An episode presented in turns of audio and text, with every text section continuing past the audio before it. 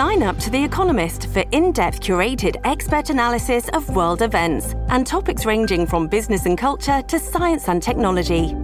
You'll get the weekly digital edition, online only articles, curated newsletters on politics, the markets, science, culture, and China, and full access to The Economist Podcast Plus. The Economist is independent journalism for independent thinking. Go to economist.com and get your first month free.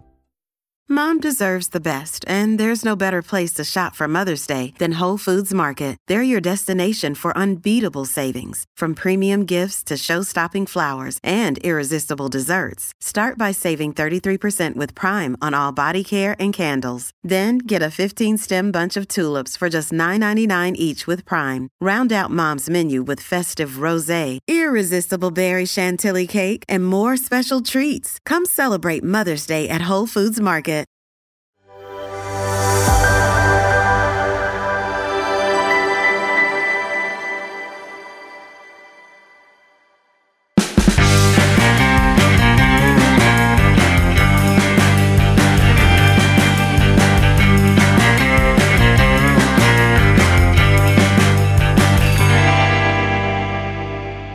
G'day and welcome to the Fred Pawle Show on ADH TV. Well, smart people have known right from the start that the two main obsessions of this federal government, climate change and an Aboriginal voice to Parliament, are in reality about as useful to our national well-being as a porcupine on an inflatable life raft. Most of us knew this, but for those who didn't, the events in Israel on the weekend have finally driven the point home. Here are Palestinians celebrating the kidnapping, raping, and murder of women and children uh, in civilians in Sydney last night. Smiling and I'm happy. I'm elated. It's a day of courage. It's a day of happiness. It's a day of pride. It's a day of victory. This is the day we've been waiting for. We are living through historic and in many ways unprecedented times, and what we need now are leaders with the wisdom to know what's really important, the charisma to keep us united against many common enemies, and the courage to pursue what's necessary. I'll return to Israel soon, but first, let's look at just how ignorant and hubristic our current government is as it tries to convince us that the voice to Parliament is important. Even before the attack by Hamas barbarians in Israel on the weekend, Federal Treasurer Jim Chalmers should have known that this t shirt saying history was calling was an overstatement. History's calling, all right, Jim, but it's not calling you, and it couldn't care less about the stupid voice to Parliament. The only historic thing about this voice is that it will one day be remembered as the most divisive policy pursued by any federal government in our history, not to mention the most juvenile. Here is Prime Minister Anthony Albanese treating voters at a Yes rally like kids at a Wiggles concert last week.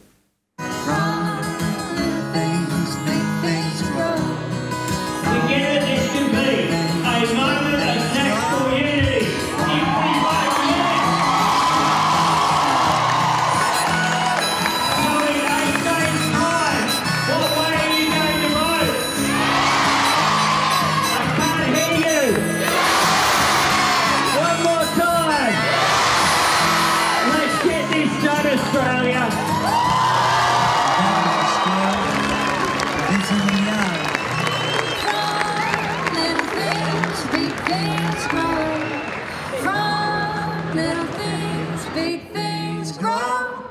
From little things, big things grow. Authorised by Anthony Albanese, ALP Canberra.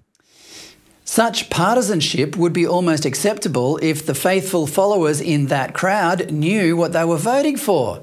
But they don't. Neither do the people who, in the absence of adequate details, have decided to vote no. And by the way, they are now the clear majority, 58 to 34, with 8% undecided, according to today's Newspoll. The abusive, condescending attitude from the proponents of the voice is one of the reasons they are failing. 24 years ago, John Howard, as Prime Minister, oversaw a referendum to decide whether Australia should ditch the monarchy. Howard disagreed with it from the start, but here he is recalling how he allowed the government to remain impartial. It was a fair referendum campaign. And um, one of the mistakes that is sometimes made uh, is people claim I allowed all the, the Liberals uh, to have a free vote. There was no issue of a free vote because we didn't have a government position. The government position was to have the referendum. That was the policy. And uh, it was up to um, individuals to decide how they campaign. Now, as it turned out, I think about 70 to 80 percent uh, of Liberal and National Party members who had a, took part uh, supported the monarchy, but a s- significant number didn't, including three people in the leadership group uh, of the Senate Richard Alston, Robert Hill, and Peter Costello. And, and that was their perfect right because they weren't going against a government policy. Ironically, Howard's even handedness helped ensure he got the result he preferred. He trusted Australians to agree with him, even against the best argument his opponents could muster. He did it without causing serious fractures in Australian society, which is what Albanese is doing now. Albanese's supporters are convinced that the rest of us are racist. But how could we be racist? We are so non racist, in fact, that this afternoon Palestinian supporters received permission from the police to march through the centre of democratic Sydney to express their hatred for the only democracy in the Middle East. But like I said, I'll return to that in a minute. Here's another former Liberal Prime Minister, Tony Abbott, explaining what Anthony Albanese refuses to admit. And before we roll the tape, I should point out that both his and John Howard's clip are from a conference about The Voice hosted today by ADH presenter David Flint, which you can see on our website and app, and I recommend you do. Anyway, here's Tony Abbott on the implicit obligation of The Voice to Parliament. whatever the parliament does uh, in the future, should the voice referendum get up, whatever the parliament does in the future will be subject to this constitution, and that means uh, open to adjudication by the High Court. And, and it's my very strong view, and indeed the very strong view of lots of senior lawyers, that any constitutionally guaranteed right to be heard uh, implies a constitutionally guaranteed obligation to listen um, on the executive government and the parliament. And this is why, should the voice make representations which are, in the voice's opinion, insufficiently heeded uh, by the parliament and or by the executive government, it will be off to the High Court, and ultimately it will be the High Court that decides. So, once this so called voice is in the Constitution, the High Court will eventually identify an implied obligation to listen to it. But listen to what? That is where things get even worse. Janet Albrechtsen wrote in the Weekend Australian about a new report by two legal academics who found the voice, as it's proposed, will seriously imbalance the relationship between the states and Canberra. In a nutshell, the lawyers argued that the voice panel could tell Canberra to interfere in matters that previously were the domain of the states. For example, the voice panel could go to Canberra and say there are too many Aborigines in jail, which you'd have to say is likely to be one of the first things it says. What then? Incarceration and criminal law are state matters, but this would empower Indeed, it would oblige the federal government to step in and possibly order states to release people from jail. That's just one example. The number of issues where the voice could manipulate the federal government to override the states are almost endless. Were you told this? That the voice could make Canberra even more powerful than it already is? Does Prime Minister Anthony Albanese even know this is a likely outcome? You'd have to say the odds are even on that one. Never, under, uh, never underestimate a federal politician's appetite for power. Which brings me to the other topic of tonight's editorial. How much power do these imbeciles deserve? By every measure, the more we are governed, the worse Australia becomes. Economically, socially, and, dare I say it, spiritually. One of the key contributors to this debacle has been our immigration policy, which has for decades been an absolute dog's breakfast, albeit a bipartisan one. Immigration is fraught with all sorts of technical, legal, and cultural considerations, and only the finest politicians in the world can really get their heads around it. So, here, for your convenience, is a sample of those fine politicians miraculously reaching the same conclusion and simplifying it for plebs like you and I. Australia's diversity is a strength. India diversity is our strength. Uh, our uh, diversity is a strength. Our strength is our diversity. Our diversity is a strength. Our diversity is our strength. Diversity is our strength. Diversity is our strength. Our diversity is our strength. Diversity is our strength. Diversity doesn't have to be a weakness, it can be our greatest strength. Well, that strength is on vivid display in Australia right now as hordes of Palestinian sympathisers march through the centre of Sydney, past the cenotaph on Martin Place, commemorating the millions maimed or killed defending Western civilization, and on to the Sydney Opera House, one of the most marvellous architectural achievements of civilisation anywhere in the world, so they can chant death to the only democracy in the Middle East and cheer the kidnapping, rape, and murder of Israeli women and children. Are you feeling stronger as a result, viewers? It gets worse. In another alarming piece in the Weekend Australian, foreign editor Greg Sheridan outlined how easy it would be for an aggressor to take Australia in a matter of days. Quote If Australia were attacked tomorrow by a militarily competent power, we would have no ability to defend ourselves.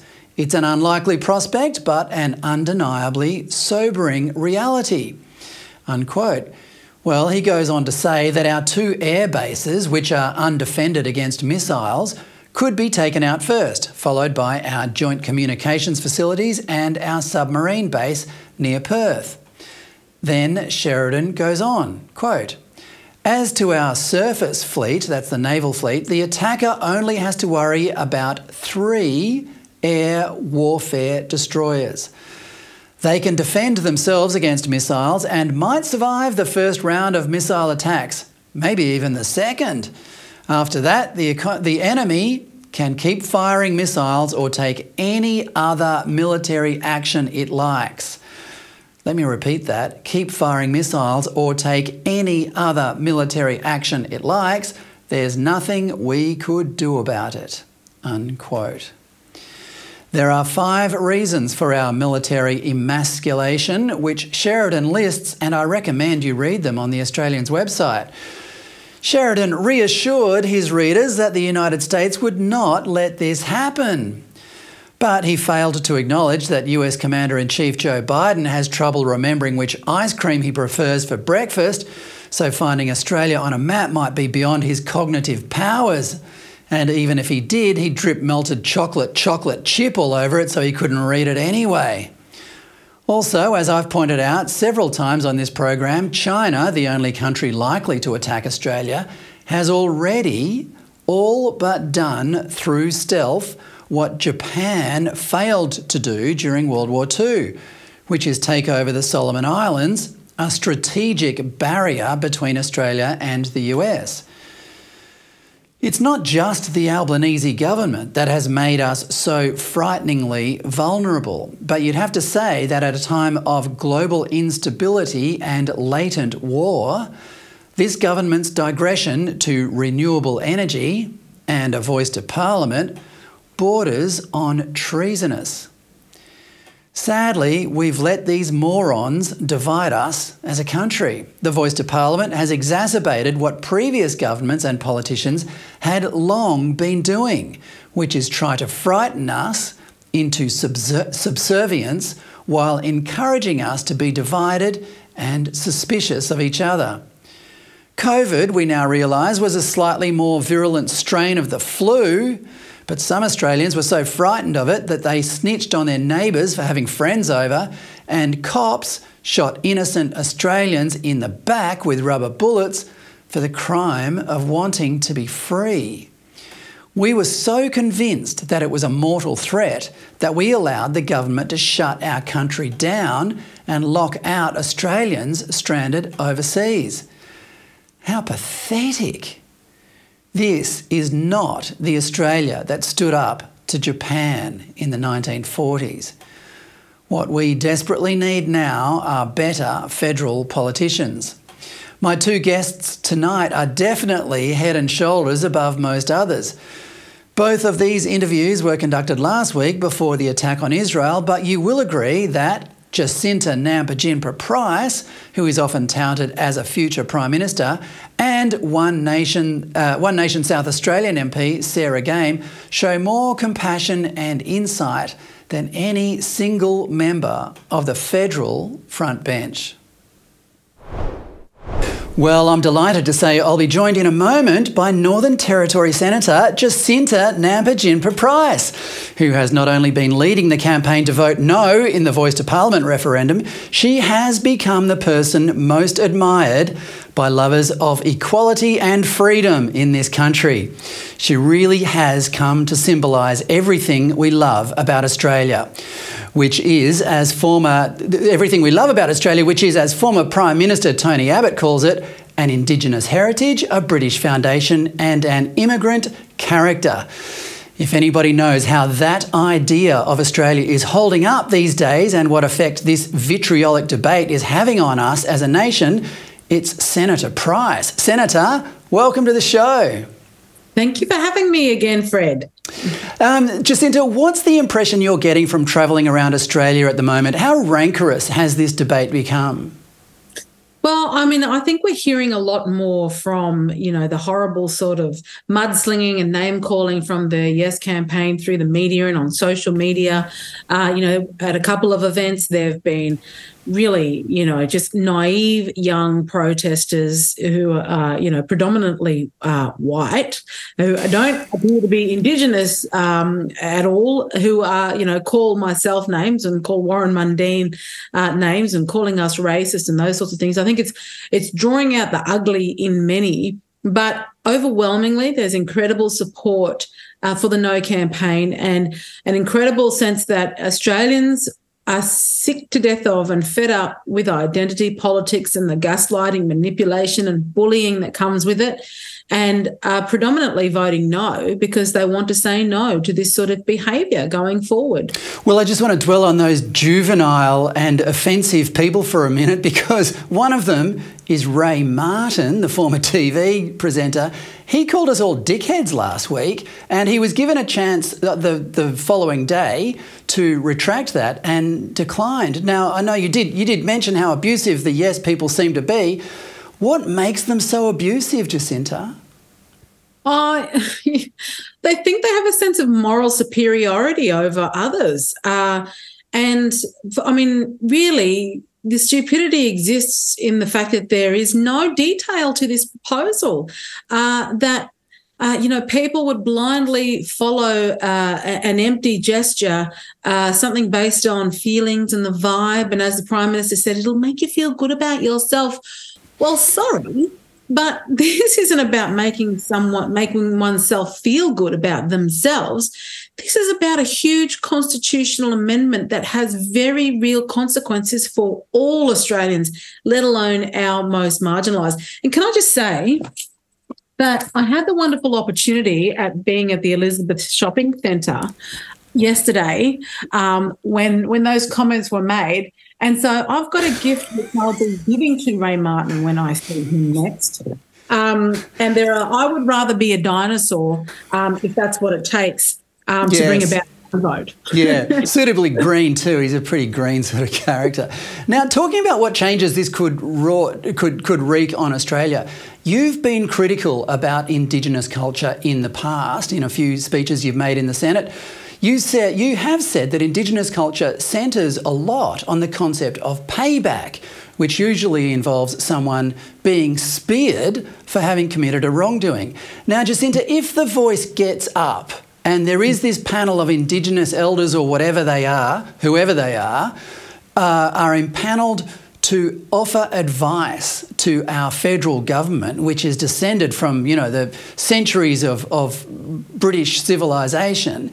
Will that panel be uh, be informed by these kind of by some of the less sophisticated aspects of Indigenous culture? Well, you know, it is quite often the powerful, the activist class that have exploited um, some of our most vulnerable who have largely denied the fact that traditional culture plays um, a, a pretty prominent role in the levels of acceptance of violence within uh, those communities where violence is most prevalent.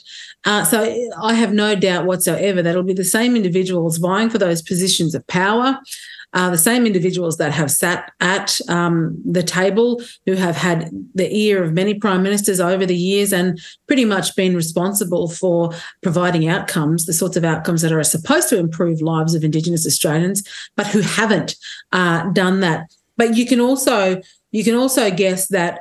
I mean, some of those activist types that we're hearing from, Thomas Mayo, if they can get a seat at the table as they have done in terms of shaping this whole um, voice concept and debate, then they will be jostling uh, to get to one of those positions of power, and it'll be their agenda um, that they will be making representations on. So it won't be about advice giving, it'll be running their own agenda. And we've heard from them, we've heard them talk about um, treaty, reparations, compensation, the term makarrata, of course, which is um, translates to payback for the Yolngu people, a spearing in the leg. So who is it that these individuals are proposing should be speared in the leg for what's occurred in our nation's history? Um, it's it's really deeply concerning stuff, uh, which is why obviously I'm very passionate about ensuring we um, we can secure a no vote. Yeah, well, voice, treaty, and truth. Nobody, in none of those things, is there any mention, really, or any consideration of the people you were voted to, you were elected primarily to represent, and that is the women and children in Aboriginal camps who are suffering daily some of the most horrific conditions anywhere in the world, let alone a, you know, a, a, a, sophisticated and prosperous country like Australia. Yeah, that that's exactly right, and that's why I think it was important to launch my uh, documentary, also Yimi Dunga, uh, which is on binge, uh, which was to highlight exactly what goes on in remote communities. You know, the voices of those vulnerable are sidestepped, they're ignored, they're denied um, the opportunity to be heard by the activist class, by the elites that have had a seat at the table. I mean, really, if they wanted to solve some of these problems, they would be amplifying those voices, um, not the voices of organisations that are funded millions of dollars every year um, to you know fail in terms of providing outcomes but it's those voices of grassroots individuals on the ground. And it is those individuals who don't support this because they haven't been heard so far by uh, those organizations that are supposed to represent them.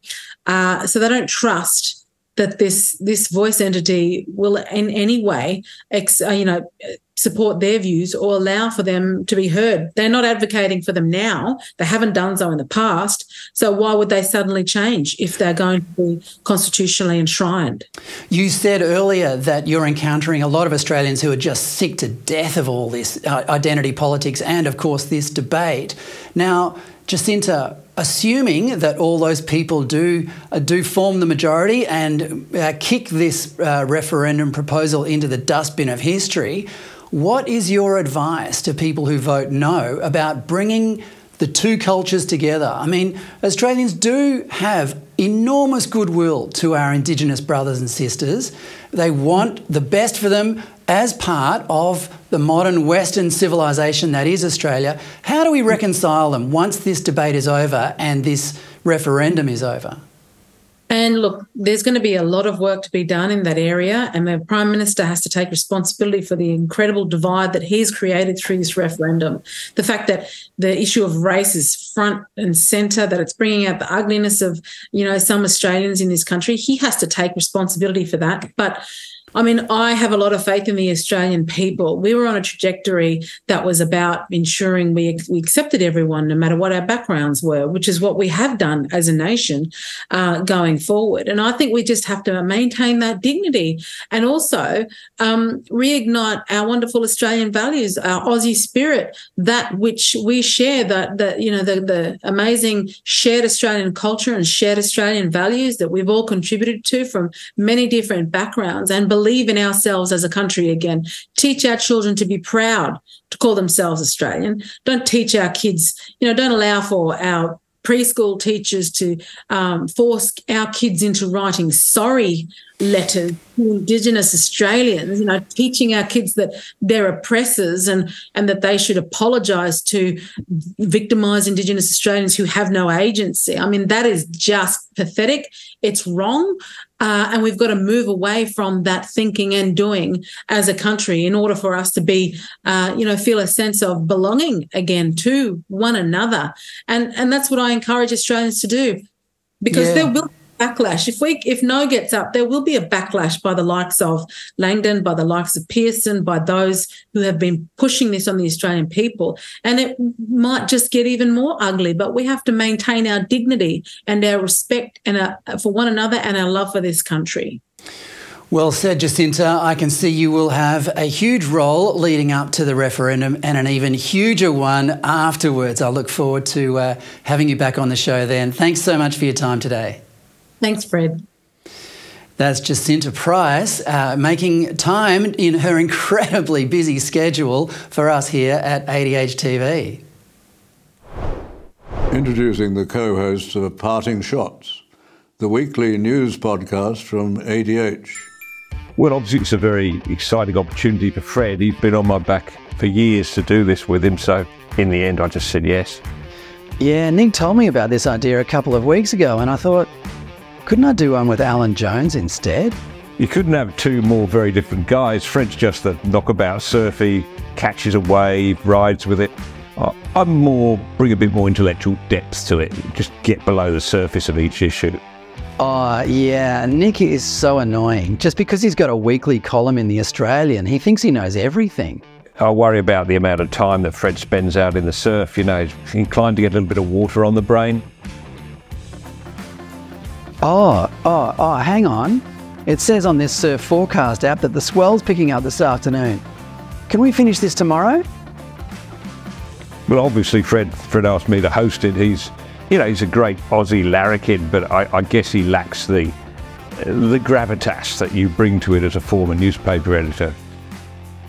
Of course, I only agreed to do the podcast because the boss said I could be the host. I mean, I respect Nick and everything, but you can't have a pommy host of an Australian news podcast, can you? Search Spotify for Parting Shots, the podcast by Fred Pawle and Nick Cater. Are you looking for the best books to buy, but can't be bothered searching for them in increasingly woke bookshops? Visit the ADH website Click on the store and check out the latest and some collectible old books by such authors as Brendan O'Neill, Ian Plimer, Gerard Henderson, Ian Hancock, and myself, David Flint. These are some of the sharpest writers applying common sense to the great debates of our time, from the gender wars, the attack on religion, and the new racism of the Aboriginal lobby. All the information you need to get through these crazy times. at store.adh.tv.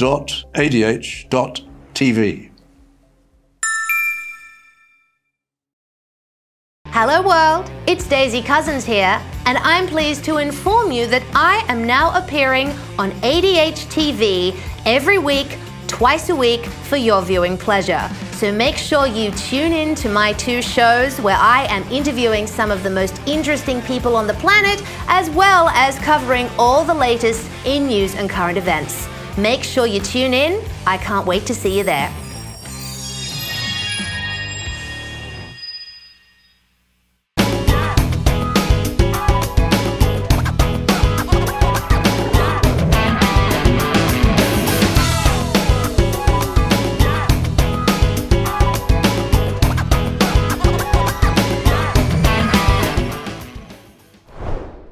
Now, I just want to stay on the voice topic for a moment here because my next guest is another impressive Conservative woman, Sarah Game, the One Nation member of the Upper House in the South Australian Parliament.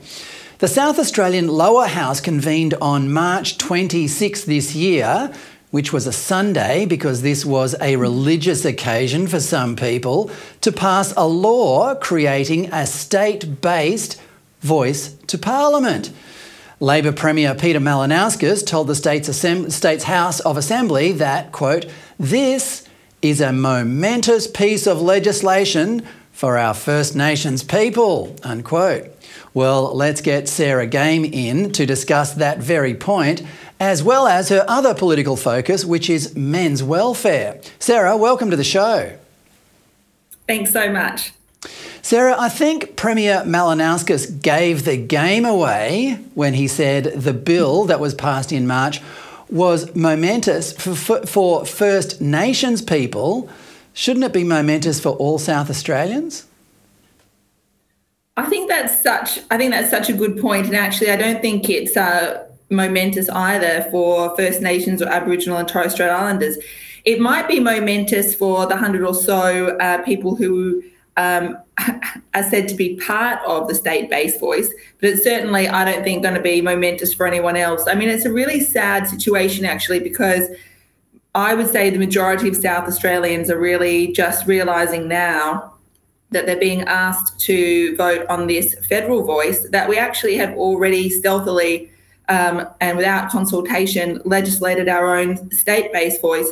And I just want to be clear that I think that it's been deliberately misleading and manipulative from the very beginning. It should really never have been able to be called the voice because uh, it's played on the compassion of people. People want Aboriginal and Torres Strait Islanders to have a voice. Uh, obviously, I mean they already have a voice, um, but that's not what they. That's not what we did in the South Australian Parliament. What we did was pass a piece of legislation that guarantees resourcing and payment for certain individuals. It has nothing to do with improving the lives of vulnerable Aboriginal and Torres Strait Islanders, and it has nothing to do with uh, enhancing their voice in a meaningful way. Well, I mean, it, it hasn't done much at all, uh, to, to be honest, because it hasn't, pardon me, it hasn't gone to the next stage. The next stage, Sarah, is the hard bit. You've got to get Aboriginal people to register so they can elect uh, this voice panel into formation. Yes. And this is fraught with problems. I mean, who gets to vote? How do they prove they're Aboriginal? How will these elections be held? What sort of campaigns will the candidates run? Will the campaigns get heated, as elections always do these days? And all, will all this reveal the awkward truth that no Aborigine speaks for all others, and therefore the voice is pointless? But Malinauskas has postponed all of this till after the referendum for the federal voice to Parliament. It's a bit suspicious, isn't it, Sarah? It, it really is. Yes, it's all gone quiet here on the state uh, based voice for the moment. They have said, though, that they definitely will be going ahead with the elections uh, next March. I mean, I've got my own piece of legislation that I'll be putting forward to actually ask to repeal uh, the state based voice, which I think is particularly re- relevant if the referendum. Um, uh, fails, which I expect it will. But either way, I don't think we need to be having a state based voice with a federal based voice. Um, but the government here has decided that regardless of the outcome of the referendum, they're going to go ahead with the elections in March. With regards to who can vote, I mean, firstly, it's not compulsory to vote, which I think um, you know, is already fraught with problems. And as long as you identify as Aboriginal and Torres Strait Islander and you're prepared to sign um, a declaration that you are in fact Aboriginal and Torres Strait Islander, you're good to go uh, to vote in those elections next year. Yeah. It's, it's, it's got problems written all over it. Do, do you think the government foresaw what sort of uh, problems that they were creating by just, you know, by all the ambiguities of this, uh, of this idea? I, I don't think it's gone down how they expected. I mean, the Premier, you know, all leading up to this, you know, when he would announce, and I'd be at various events about how excited he was to have the state based voice. I don't feel he could read the room at all. You know, I'd look around and you could just see, uh, you know, horror and disappointment really on everybody's faces as he proudly announced that we were going ahead with this. And I remember coming out in February when it was really taboo then to say that you were against uh, the state based voice, and nobody was really talking about it. But now it's become, you know, I think it's definitely the opinion of the majority of people. But we managed to legislate here. I just thought it was quite remarkable that we legislated this piece of legislation that has really no uh, facts to it. It just basically says, you know, there'll be a certain number of regions, no numbers are stipulated. There'll be a certain number of people involved, no numbers are stipulated. Um, but they'll all be resourced. I mean, we've already got uh, four committees that will have 55 uh, members on them. And interestingly, the legislation actually stipulates that if you are part of the state based voice, you cannot be a member of one of the committees, which is obviously completely different to normal parliament. You know, we've got parliamentary members also on those committees, whereas the legislation here states no, if you're part of the state based voice, where currently there will be at least 46 members, I believe, then you can't be part of these uh, committees, of which we already have 55 additional members. But it's also very easy to create more committees. So the state based voice or those committees feel they need to create more committees, they really just need to have a conversation with the Attorney General and they're good to go. We are, we are sold all these ideas on the promise that they will make Australian society more uh, less divided, more unified. What's the effect been in South Australia since March? Exactly. Sorry, and it's it really is no laughing matter, but it's really just been it's actually been very sad. I mean, there was that event recently held here at the convention centre where uh, Jacinta Price and Warren Mundine came and tried to talk about the no position, and obviously they were heavily abused. We've had a number of protests, but not only has there been that public division, but certainly I know that within friendships, within families, within workplaces, within society in general, has been it's been hugely divisive. And I just want to mention uh, on that in terms of making lives better. I think it's interesting that we've got such an incredible big body of people, uh, all with guaranteed resourcing, with really no demands on them. I mean, the legislation makes it very clear that they do not need to make parliamentary reports or attend Parliament. So, if Parliament feels that we do need the advice of the state-based voice, and we would like to hear their opinion, well, they really they can't be compelled to do that. It's got problems written all over it. We'll look forward to more commentary on this topic from you, Sarah, because uh, you are very much at the coalface. Now, let's talk about the other topic you are focusing on at the moment, which is men's rights and men's well-being. In my opinion, men's rights were dealt a major blow. Uh, just recently, when all the state and federal attorneys general met in Perth just over a week ago and agreed on a new concept called coercive control. Essentially, this is the state meddling in the personal affairs of ordinary people. But it's worse than that because it redefines normal person rela- personal relationships as potentially illegal. Here's how the Federal Attorney General Mark Dreyfus's office explains it. Coercive control can involve physical and non physical abuse and is almost always found in cases of family and domestic violence.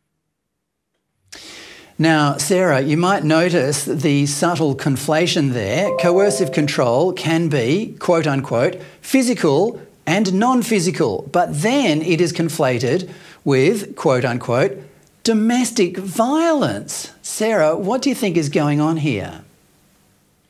Well, firstly, I mean, I found that video, I actually couldn't believe that they've produced that video. I mean, it's really clear in that video that really men are the perpetrators um, and that women are the victims. And I, I, take real exception to that, particularly when we're looking at, um, as you said, I have been trying to advocate as best I can for men and men's welfare. I mean, men take their lives uh, much more often than women and they live shorter lives and less healthy lives. And there's a lot of research to um, really show that one of those reasons is the breakdown of these relationships and the way that men are in fact suffering within a relationship. So, so to produce a video uh, to show men as the perpetrators um, and women as the victims when we know factually um, that men in fact are suffering, I would say, more, particularly as a result of relationship breakdown. I think that's really, really wrong. And the government seem to want to address, you know, what they're calling coercive control. But nobody wants to talk about parental alienation or the way in which many men are uh, isolated um, from their children. And I would say uh, through manipulative and uh, wrong tactics, that in fact, if they don't perform certain activities or give in a certain way, they won't see the child. I mean, I know that this happens for a fact. Yeah, that's clear. Well, that's not the message that we are getting from the Attorney General's office, who, uh, as I said earlier, convened that message of all the state attorneys general, and they all came out agreeing about this new concept of coercive control. Now, the perpetrators are clear. It goes on in that video. Let's watch this. Coercive control can happen in intimate partner relationships even after they've ended. It can also happen in family relationships. Coercive control can be used against anyone, but is mostly used by men against women. People mostly used by men against women. This is just another instalment in the war against men, isn't it, Sarah? It really is. I can't believe it, actually. I mean, that's completely um, not based in fact or evidence. In, in, fact, there's a lot of evidence to suggest um, that I would say that a lot of men are being or feeling controlled by women. I mean, to the point that they're actually taking their life after the breakdown of a relationship. So I take real exception at that video. It's actually really, really wrong. I mean, we've actually, I didn't set out to be a men's advocate, by the way. I mean, I just set out to try and make the best of my position. But what happened was, I gave a very short speech, only a few minutes in Parliament about men and um, their needs. And hundreds of thousands of people viewed it, which was really uh, big for me at that time. And suddenly I started being recognised. I'd be down the beach with my children and you know, a man would walk up and say, Thank you so much for that video. My local barista, who'd never taken any interest in me, uh, said, Oh, are you that woman on the video talking about men and men's uh, health? And I realized, wow, there's a real need for this, uh, isn't there? And the more that I looked into it, the more obvious that became. I mean, even down to the fact, as I think I mentioned to you, we're organising the only celebration in the whole state of International Men's Day on November 19th because it became apparent to me last year when I started going to uh, various events that I got a whole number of events at the Adelaide Oval, the Governor's House, and all sorts of things for International Women's Day. And uh, I thought, wow, when was International Men's Day or when is it coming up? And then we realized, oh no, that already passed last November. I didn't get a single invitation. There wasn't a single event. And you, you can think it's a small thing, but I think if we're not even prepared to do something as basic as that, it actually speaks volumes. I mean, here in this state, I've been advocating for an office for men and uh, a minister for men. And some people say, well, we shouldn't need that because um, everyone in Parliament should be advocating for both both sexes. But we can see clearly that's not happening. There's much more investment towards women's health um, and women's policies. We have an office for women here. I haven't been able to find out how much money is spent uh, on the office for women, but I'm certainly on the hunt to find out. And uh, we really need uh, a, a change and improvement because the reality is you very few women, I mean, there will be a small cohort of women, I believe, but very few women are against this idea because most women, we need good men. We need good, healthy, uh, positive men. And most women that I speak to are really supportive uh, of the agenda of trying to advocate for men better because they've got a husband, a brother, or a son that they can see is being affected by the way society's going at the moment. Yeah, well, society is going in one direction, and uh, it seems to be dragged in that direction by things like the attorneys general agreeing that men are, you know, most often that they you can conflate this so-called coercive control, which is just ordinary relations between men and women inside a household that has nothing to do with the state.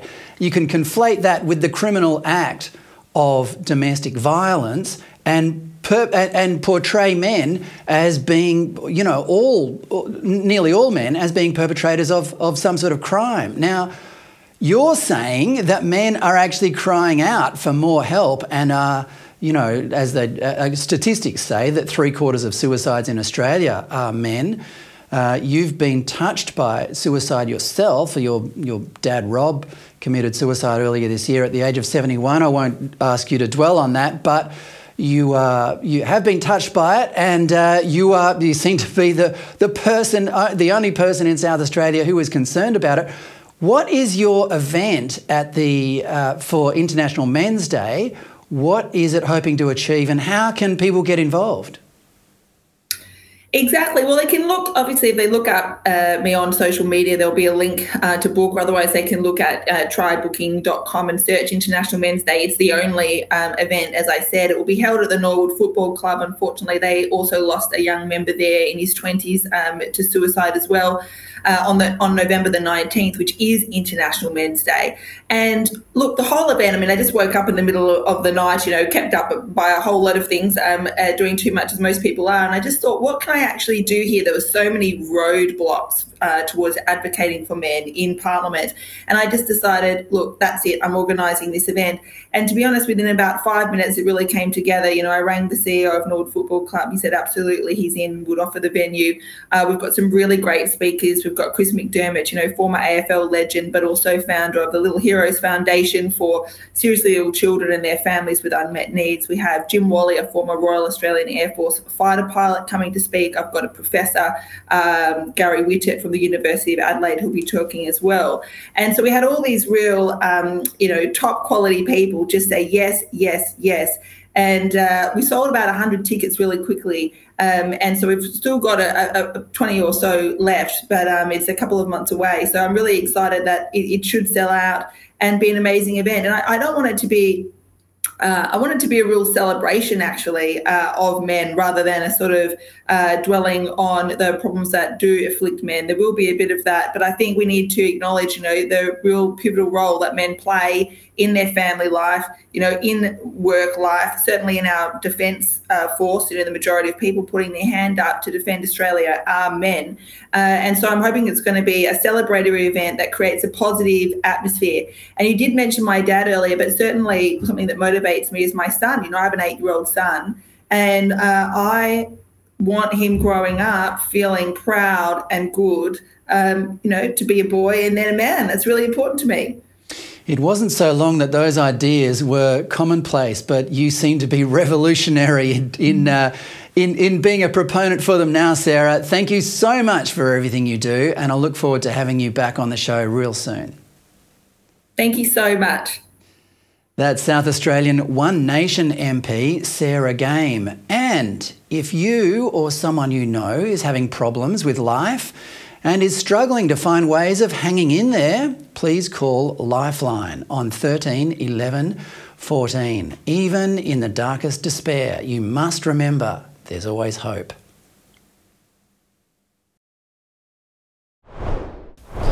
Well, that's all from me tonight. Thanks for watching. If you want to see more ADH content, have a look around our website or app for some of the best commentary in the nation from people like Alan Jones. Daisy Cousens, David Flint, Nick Cater, Lyle Shelton, Dave Pellowe, and more. Tell your friends, ADH is the new home for common sense commentary, and there's no shortage of things to comment about these days. I'll see you next Monday at 7 pm. Good night.